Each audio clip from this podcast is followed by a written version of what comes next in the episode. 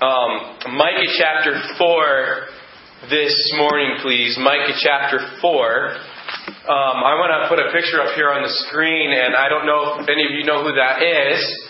That is one of America's heroes. His name is Louis Zamperini. Louis Zamperini. And uh, Laura Hillenbrand uh, wrote a book about 2002 called Unbroken. They recently made a movie about it. Left out some really important key parts uh, there, such as his uh, walk with the Lord. Uh, but um, uh, she did 75 interviews with this American hero. Louis, um, as a teenager and a young man, um, was an incredible athlete. And what he accomplished really catapulted him to, to national stardom. Uh, the nation knew who this guy was. Um, he was born in 1917 to Italian immigrants. Uh, if you hadn't figured that out from his last name, uh, Zamperini. But his, uh, he, he was um, very talented. He had a, a grit to him that overcame the poverty that he grew up in.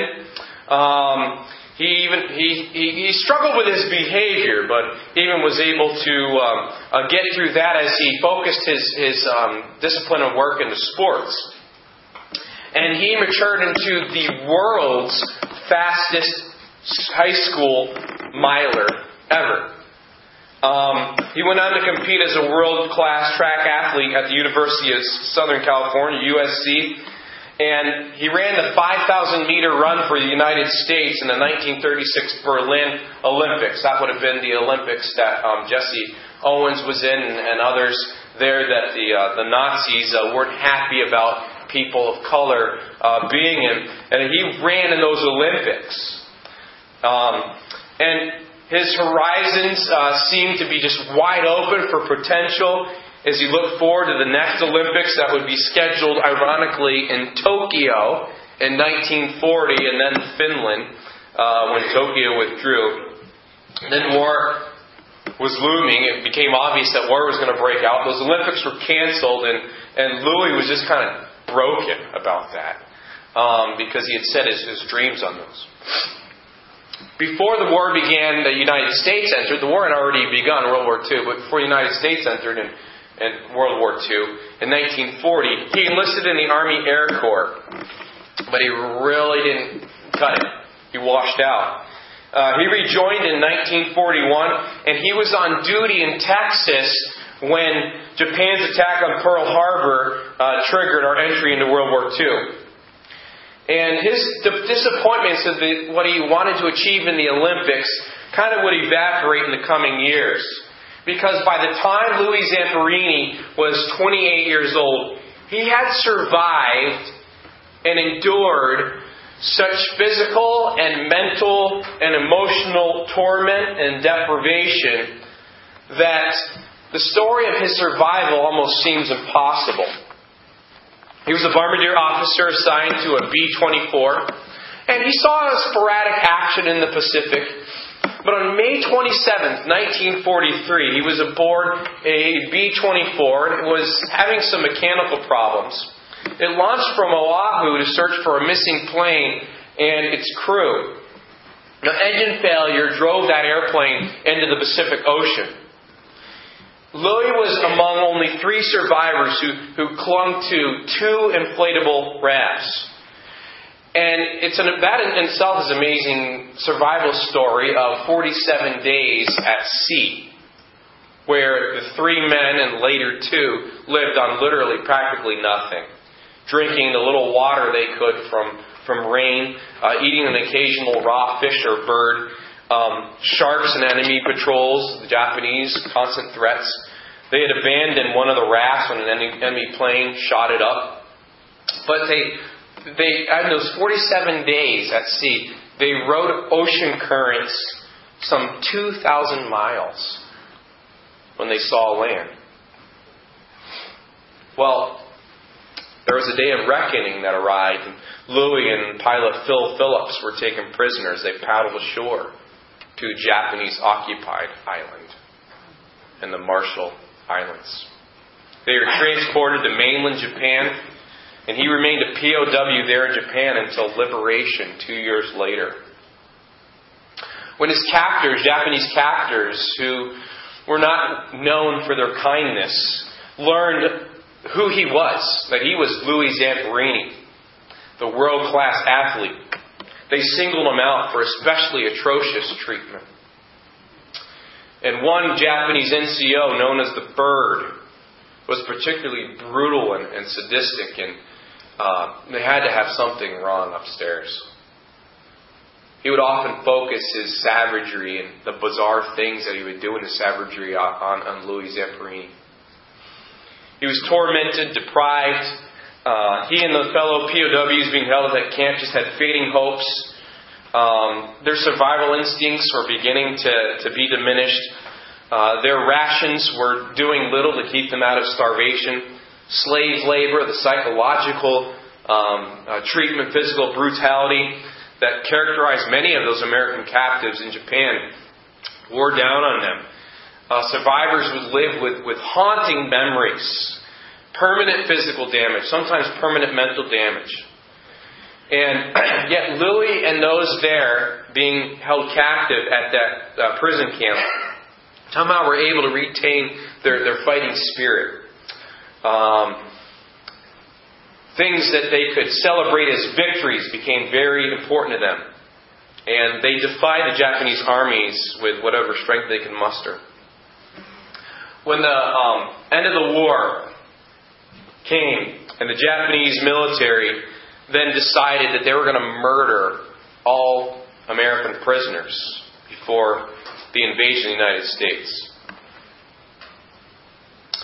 It didn't happen to Louis and that camp there, and the war ended, and Zamperini was able to be freed and return home a hero, a national hero. And you would think everything would be wonderful for Louis Zamperini. But God wasn't done with Louis, and He's going to put him through more breaking to change him, and I'll, I'll share a little bit more uh, later on here uh, at the end of the message. But in Micah chapter 4, verses 1 through 8, God was not done with Israel. Uh, in, in chapter 4, 1 through 8, that we saw last week, God gives amazing promises. And we saw last week the greatness of the kingdom, the greatness of the kingdom, uh, where uh, there would be a, a, a, a kingdom that would be set up, that would be attractive to all the nations of the earth the nations of the earth would be. Uh, Micah pictures himself walking among the nations of the earth and just hearing, talking about this kingdom in Jerusalem that God would have. There were uh, supreme articles. There was the, the law of God, the ways of God that would be governing this kingdom. Uh, there would be a peace treaty where the world would be at peace, an armistice. And there was an assurance that the Lord God had spoken this excuse me, in verse 4. And it would occur. So there was a greatness to this kingdom. But there was also a goal to this kingdom. Goal to this kingdom. The goal was for people to, the nations of all the earth, to leave their idolatry, to treasure Yahweh, Jehovah, as the one true God and live under his reign. And supreme abandonment of their false gods, supreme affections for Yahweh and a supreme awakening. God would take her that was driven out, her that was afflicted, those that were lame, and He would restore. He would restore them. And He would rule as the king over this kingdom.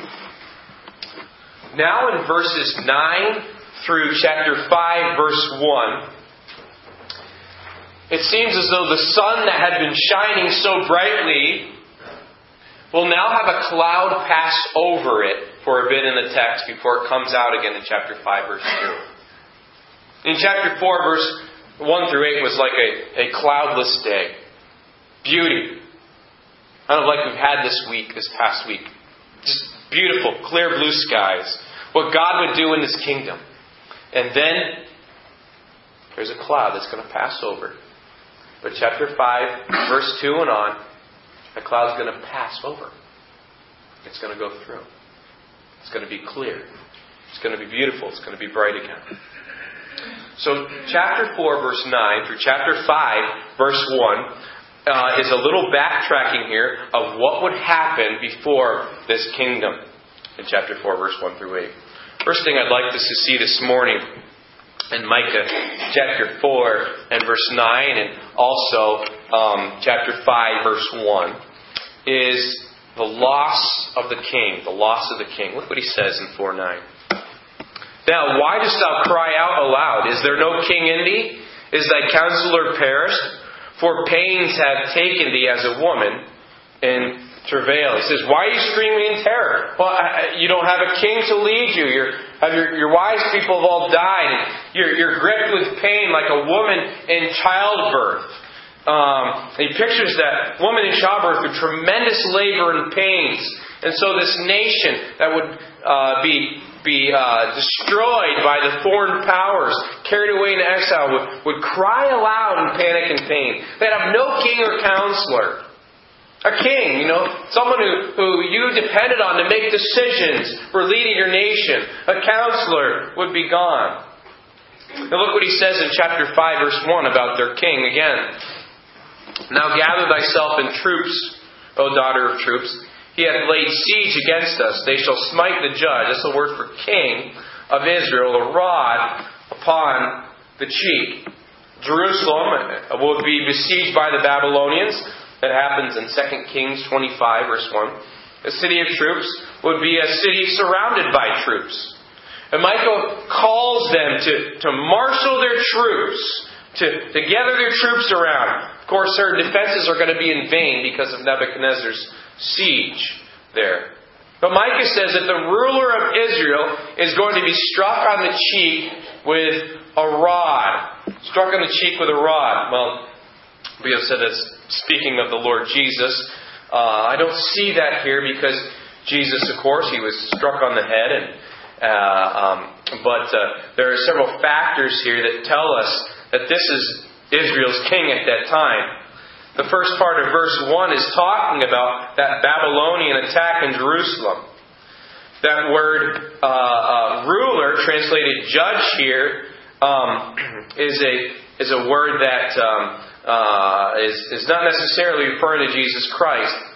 And Christ was not smitten by the troops of an enemy nation while Jerusalem was besieged. But the Bible does tell us that the king of Judah at that time, Zedekiah, the last king, really, of, of Israel, Zedekiah, um, was captured by Nebuchadnezzar in 2 Kings 25, verses 1 through 7. And it tells us, because of Zedekiah's rebellion against Nebuchadnezzar, that Nebuchadnezzar took Zedekiah's sons, he killed them in front of Zedekiah's eyes, and then he put out Zedekiah's eyes. So that would be the last thing that Zedekiah ever saw. Perhaps that is what's referring to here. Uh, a soon coming event, uh, as was written here in, um, in to, to Israel from Micah, that would happen very shortly after. But there is a there is a loss of a king, a loss of the king. He's saying, well, yeah, Okay? What's the big deal? It is a big deal to Israel who would base their hopes for uh, their future on a king. If you go with me to 2 Samuel chapter 7, God had promised that there would always be a king. There would always be a king from David's line upon the throne of Israel. In the Davidic covenant, covenant, the promise God made to David 2 Samuel chapter 7 and verse 11 says this And since the time that I commanded judges to be over my people Israel, and have caused thee to rest from all thine enemies, also the Lord telleth thee that he will make thee an house. And when thy days be fulfilled, and thou shalt sleep with thy fathers. Here is Nathan the prophet giving God's promise to David the king. I will set up thy seed after thee, which shall proceed out of thy bowels, and I will establish his kingdom. Now listen to these promises here. He shall build an house for my name, and I will establish the throne of his kingdom forever. Now think of what Micah has said to Israel. Um, you do not have a king, do you? and your king has been struck on the cheek. That's, that's a very shameful thing to be done to a king. You don't strike the king on the cheek. But that's, that's where the tables have turned. He is now uh, have, um, has had to submit to the Babylonian king Nebuchadnezzar. Look what he says. Verse 14 I will be his father, and he shall be my son. Now, what apparently Israel had forgotten was this promise here If he commit iniquity, I will chasten him with a rod of men and with the stripes of the children of men. But my mercy shall not depart away from him, as I took it from Saul, whom I put away before thee. And thine house and thy kingdom shall be established forever before thee. Thy throne shall be established forever. The loss of a king was really a loss of hope to Israel in many ways. And God says, Yes, here's the time. You have strayed from me, I will strike your king. There's a loss of hope. So that cloud that is cast before the sun here, uh, one of the parts of that cloud is the loss of a king. But not only that, if you back, go back with me to Micah chapter 4, there is the lament of the exiles. The lament of the exiles. Verse 10 says, Be in pain and labor to bring forth, O daughter of Zion, like a woman in travail. For now shalt thou go forth out of the city, and thou shalt dwell in the field and thou shalt go even to Babylon. There shalt thou be delivered. There the Lord shall redeem thee from the hand of thy enemies. The Jews, they would be taken captive from their homeland. They would writhe in agony as a woman in labor pains. They could do nothing to stop the, that agony. They had to go through that experience, but it would be for a short time. There's no woman who has birthed a baby where the labor pains have been forever. There's a time when it ends. And on the trek from their homeland, these exiles will be forced by their captors to camp in an open field. And God says this is going to be done by Babylon. You might say, well, that's, that's interesting. I don't really know much about Babylon, but hmm, that's interesting. I've you know, heard as a world power. What's amazing about that prophecy is this it would be like in our day, when we have world powers, you know, U.S. and Russia, it would be like a, a prophecy made in the United States. Um, that God would say, and in our minds we think, okay, um, if there's a world power that would take us over, perhaps it will be Russia, you know, a, a giant world power. And God says, you're going to be taken captive by Mexico. See, Babylon was very small at this time. It wasn't a threat. It would arise in power. But in Micah's time, Babylon was not the most powerful empire. It was Assyria. Assyria does take um, the northern kingdom of Israel. So it was, it was, that's an amazing promise uh, and prophecy. Babylon wasn't the most powerful empire. And, and for, for Micah to say that uh, you will be taken to Babylon, God was being very specific. You remember in one of the Psalms it says, By the rivers of Babylon we wept. There was a lament there, the captivity, the punishment for their turning away from Yahweh to, to worship other gods, the idolatry, the, the rebellion, the breaking of God's laws um, that they were punished for. There would be a lament, there would be a, a darkening cloud. But thirdly, in verse 11 through 13, there is the lure of the nations, the lure of the nations. What's really fun is fishing around here in Maine with very clear waters. And if you have a lure and you have polarized glasses, you can see sometimes the fish chasing your, your lure. You can see them chasing it. And um, I mean, you can almost tease them sometimes. Uh, it's, it, it's amazing to see that, uh, that fish chasing your lure. Um, we went um, striped bass fishing not too far from the Verrazano Bridge in New York, off a little little um, lighthouse that was kind of in the middle of the water there on a, on a rocky atoll, and um, we were we were using um, uh, strips of, of squid, um, sometimes strips of, of fluke, and uh, we would cast them out there with a bait casting reel, and uh, then we just let the current drag it toward the rocks, the lighthouse. And so we pull out line and pull out line and pull out line. And um, I, I remember having a strike on my on my line there, and I and I and I waited six seconds before I set the hook like I was supposed to, and uh, and it got off. And then ten seconds later, my sister-in-law, right next to me, um, she gets a bite. And she, I think it was the same fish that I had. It had to be the same fish. She pulls it in. She pulls it all the way in. It was too small to keep. He did have a couple keepers. Um, but but I thought about that here. Um, we were we were feeding things to that fish. We were we were chumming and chunking, chopping up fish and throwing them in the, to, to, to you know get their appetites going. Um, but what is pictured here in verses 11 through 13 is God is just leading the nations on. Here's what's happened. The nations of the world think they are going to uh, stand against God's people. They're going to gather against Israel, against Jerusalem, Zion. They're going to camp around. They're going to destroy, in their minds, Israel. They're going to unite against Jerusalem to try to conquer it. They're going to long to defile her by destroying her. But they're going to be ignorant that they're playing right into God's hands. That they're just following the Lord. That they are going to be devastated like sheaves of grain being broken up when threshed on a threshing floor. I think of what Psalm 1 says about the wicked. They'll be like the chaff, the shell, the husk of the grain that the wind drives away when you're winnowing. Now, Micah didn't say when this was when this would occur. But he says in verse 11, Now also many nations are gathered against thee that say, Let her be defiled. Let our eye look upon Zion. You ever notice how many nations want Israel? They want Jerusalem. You think of the Crusades and, and uh, today. But they know not the thoughts of the Lord, neither understand they his counsel, for he shall gather them as a sheaves on the floor. They have these high and mighty plans, and God has already got it all in control, all set. They're playing into his hand, so to speak. Have you ever played chess against somebody who really knew what they were doing? They could think 20 moves ahead. I think maybe, you know, three or four moves ahead. They could think 20 moves ahead.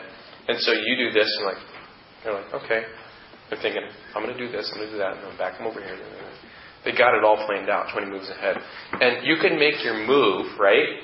But it doesn't affect their plan because they already have something that's going to counteract that down the road and take care of that threat that you made. And God is the master chess player here. He's more than a chess player. He's got it in control here. But, here's the idea. The daughter of Zion, the people of Jerusalem, um, uh, would be uh, encamped against by the nations, and God's going to fight on Israel's behalf against them. Verse 13 says, Arise and thresh Thresh is, is uh, it's cutting down the wheat, it's winnowing it. Rise and thresh, O daughter of Zion, for I will make thine horn iron, and I will make thy hoofs brass, and thou shalt beat in pieces many people. He's, he's, he's picturing uh, uh, Israel as, as, a, as a horse, uh, Israel as a, as perhaps uh, even an oxen that would that would that would step on the corn and thresh it. And he's saying, "I'm going to make I'm going to I'm not going to put horseshoes on you. I'm going to make your whole hoof iron. I'm going to make your your your horns uh, uh, iron, your hoofs brass, and you're going to step on that." Grain, those nations that have been camped around, you're going to thresh those nations. You will, I will fight on your behalf against you. And perhaps he's referring to what's written about in the book of Revelation, verse 16. When all the nations are gathered against Israel in that valley of Megiddo, Revelation 16, that sixth vial the angel pours out. 16 verses uh, 12 through 21. Then the seventh vial, and verse 17 says, And the seventh angel poured out his vial into the air, and there came a great voice out of the temple of heaven from the throne, saying, It is done. And there were voices and thunders and lightnings. There was a great earthquake, such as was not since men were upon the earth. So mighty an earthquake and so great. And the great city was divided into three parts, and the cities of the nations fell, and great Babylon came in remembrance before God to give unto her the cup of the wine of the fierceness of his wrath. And every island fled away, and the mountains were not found.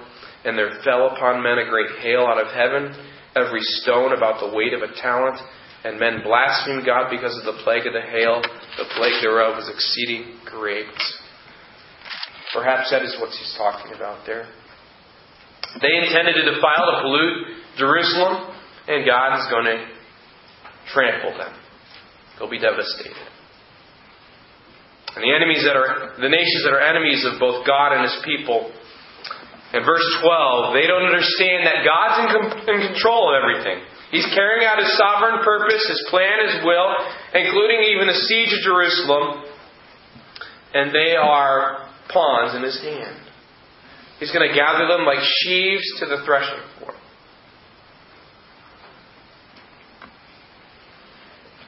God is the harvester, Jerusalem is the beast treading on the sheaves. These attackers that are bent on the conquest of Jerusalem would themselves be vanquished. So he gives a promise here, doesn't he? It's not just all a cloud. The cloud is the nations it can. The sun that will shine through the clouds is God will not allow them to achieve their purposes. There is the lure of the nations. And fourthly, though, there is the love of the king. The love of the king. If you go look with me again in chapter 4, verse 10, it says, There shalt thou be delivered. There the Lord Yahweh shall redeem thee from the hand of thine enemies. In chapter 5 and verse 2, But thou, Bethlehem Ephratah, though thou be little among the thousands of Judah, yet out of thee shall he come forth unto me that is to be ruler in Israel, whose goings forth had been from of old, from everlasting. Therefore will he give them up until the time that we, she which travaileth hath brought forth. Then the remnant of his brethren shall be returned of the children of Israel. That travail, that agony, it will deliver something. Here's what it will deliver. And this ruler, chapter 5, verse 2, verse 4 says, He shall stand and feed in the strength of the Lord, and the majesty of the name of the Lord his God, and they shall abide. For now shall he be great unto the ends of the earth. There's a promise there that Israel would be rescued, Israel would be redeemed by the covenant God who cares for. This captivity, the exile, would be necessary because God did promise He would cast them out of the land. He, the, the possession of the land, the possession of the land, He promised them, but He didn't always promise them occupation of it. He didn't say you can just occupy the land and everything's going to be good. He said you're going to be taken from the land if you're disobedient. Captivity was necessary because he had to keep his promise. They didn't obey him. The exile was really a proof of God's integrity, wasn't it? But even though the people of Judah would be exiled, the Lord's going to rescue them. He's going to redeem them from the Babylonian captivity. And that's what he does in Isaiah 41, that promise. And so deliverance would come in Babylon. In Babylon, notice Babylon's repeated again. And the word there for redeem at the end of chapter 10 is the word goel. Goel.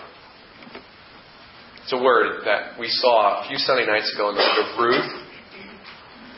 Boaz was a kinsman redeemer.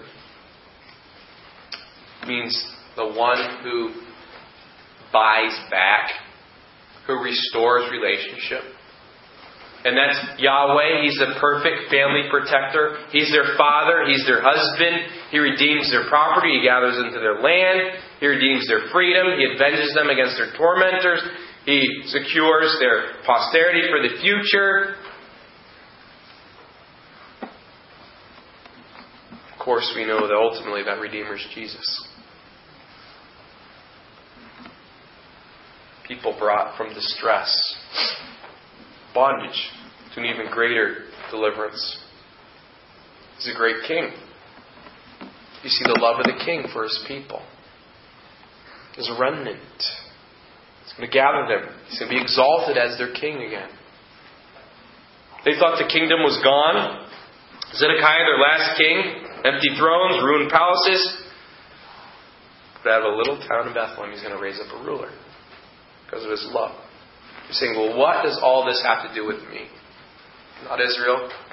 I want to tell you that God weaves stories.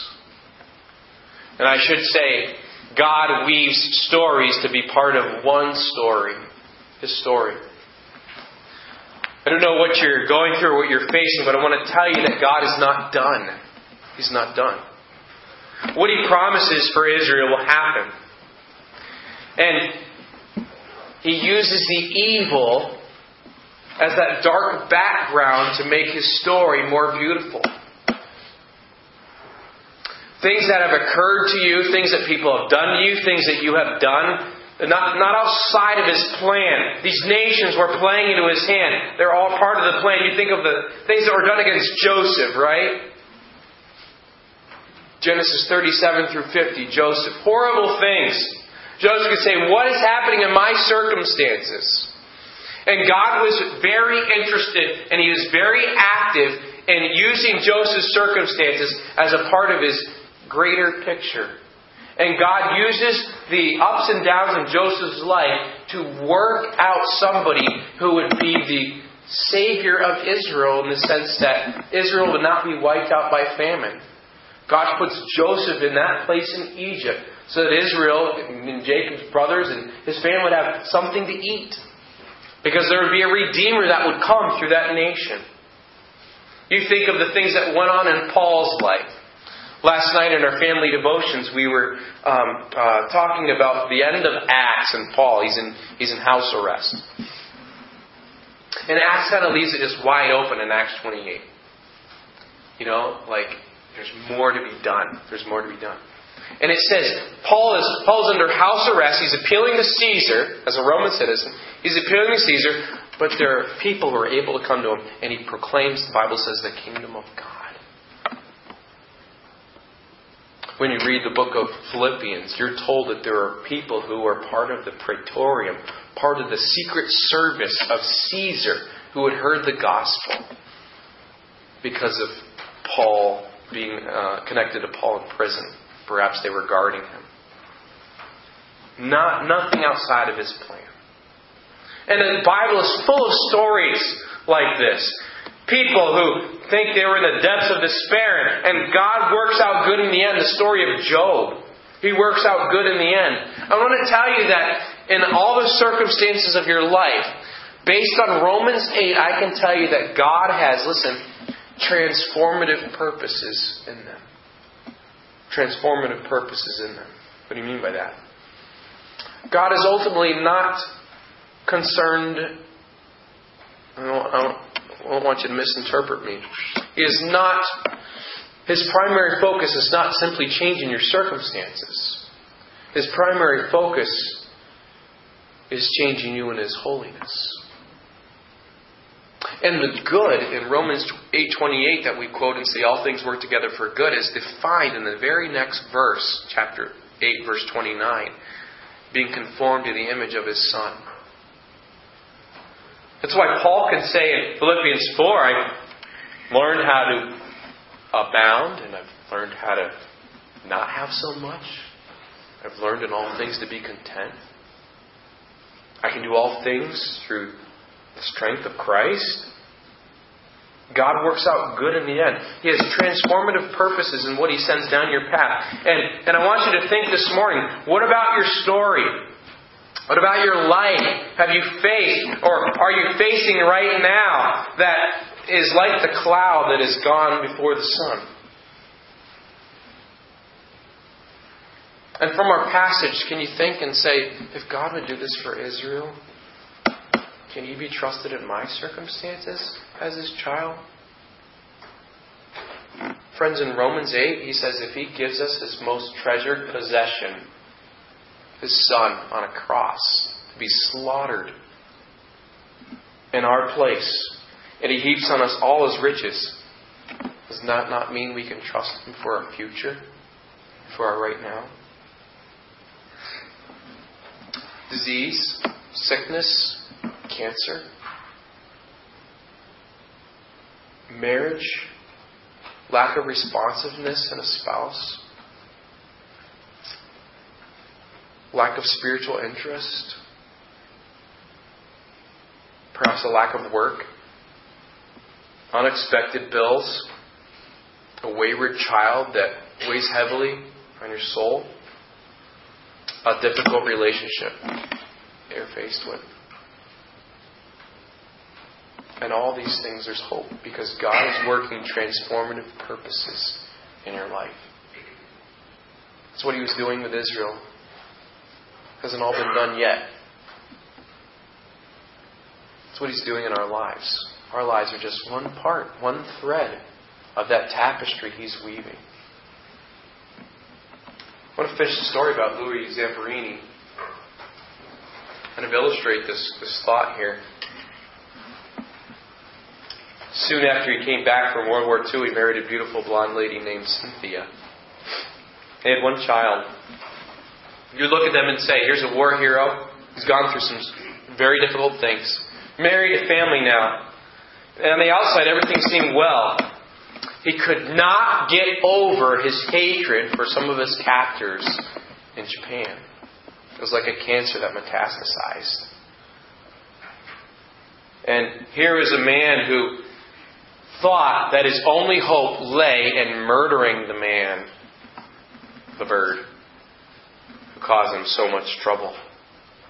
His life began to spiral downward. He gave himself over to drunkenness and reckless behavior. Uh, he had invested money in quick, uh, get rich quick schemes, and they had they had floundered. Um, he had friends that tried to intervene in his life, and he made no reform. His wife says, "We're going to divorce." I'm going to take our child with us. Um, the scars he had, he couldn't find healing. He fought with his wife constantly. He even abused her physically um, during one nightmare he was having at night. He imagined himself killing his evil captor, and it was his wife next to him in bed.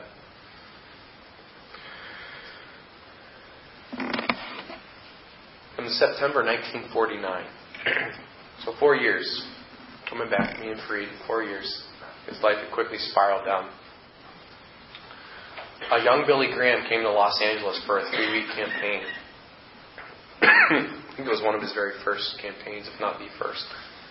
Um, and his wife Cynthia attended. And she accepted Christ. And she goes home and she tells Louis of her new life in Christ, and she says, "I don't. Want, I no longer want a divorce. I'm gonna work through this." And Louis is like, he's relieved, uh, but he does not want whatever she has. She's found. She invites him to come to one night in the meetings, and he does. And he's indignant on the first night. Something is going on in his heart. He comes back another night. And that night he accepts Jesus Christ. And here's, here's his story. He says, quote, I dropped to my knees and for the first time in my life truly humbled myself before the Lord. I asked him to forgive me for not having kept the promises I'd made during the war and for my sinful life. I made no excuses. I did not rationalize. I did not blame. he had said, Whosoever shall call upon the name of the Lord shall be saved. So I took him at his word, begged for his pardon, and asked Jesus to come into my life. Billy Graham, in his biography, actually, autobiography, actually talks about this. he says, um, although he was a famous athlete and war hero, he came home feeling happy, disillusioned, and broken in spirit. One night he wandered into our tent in Los Angeles, Los Angeles with his wife and accepted Christ. His life was transformed. Not everything was wonderful and rosy after he accepted Christ. But joy had replaced the anger in Louis' heart. And he was able to freely forgive his captors. In fact, he goes back to Japan. Tells them that, the ones he can find. He gives testimony of Christ through his life. He works with troubled youth near his home in LA.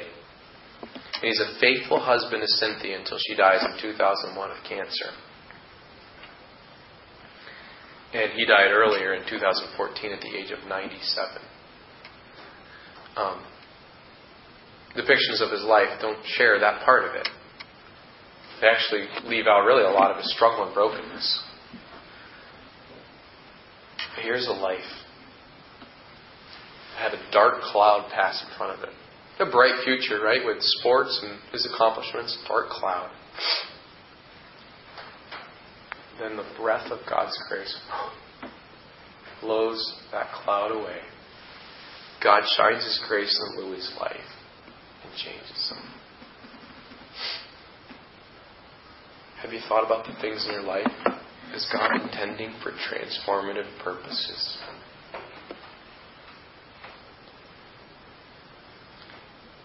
There comes a point where you have to come to the cross